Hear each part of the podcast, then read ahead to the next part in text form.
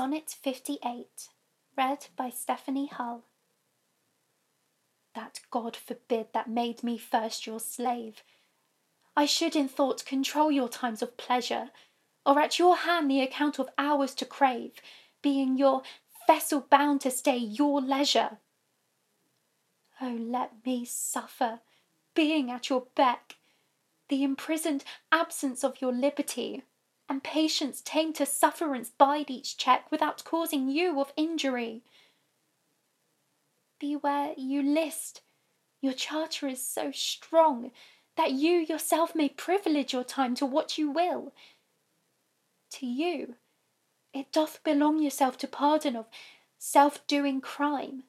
I am to wait, though waiting so be hell. Not blame your pleasure, be it ill or well.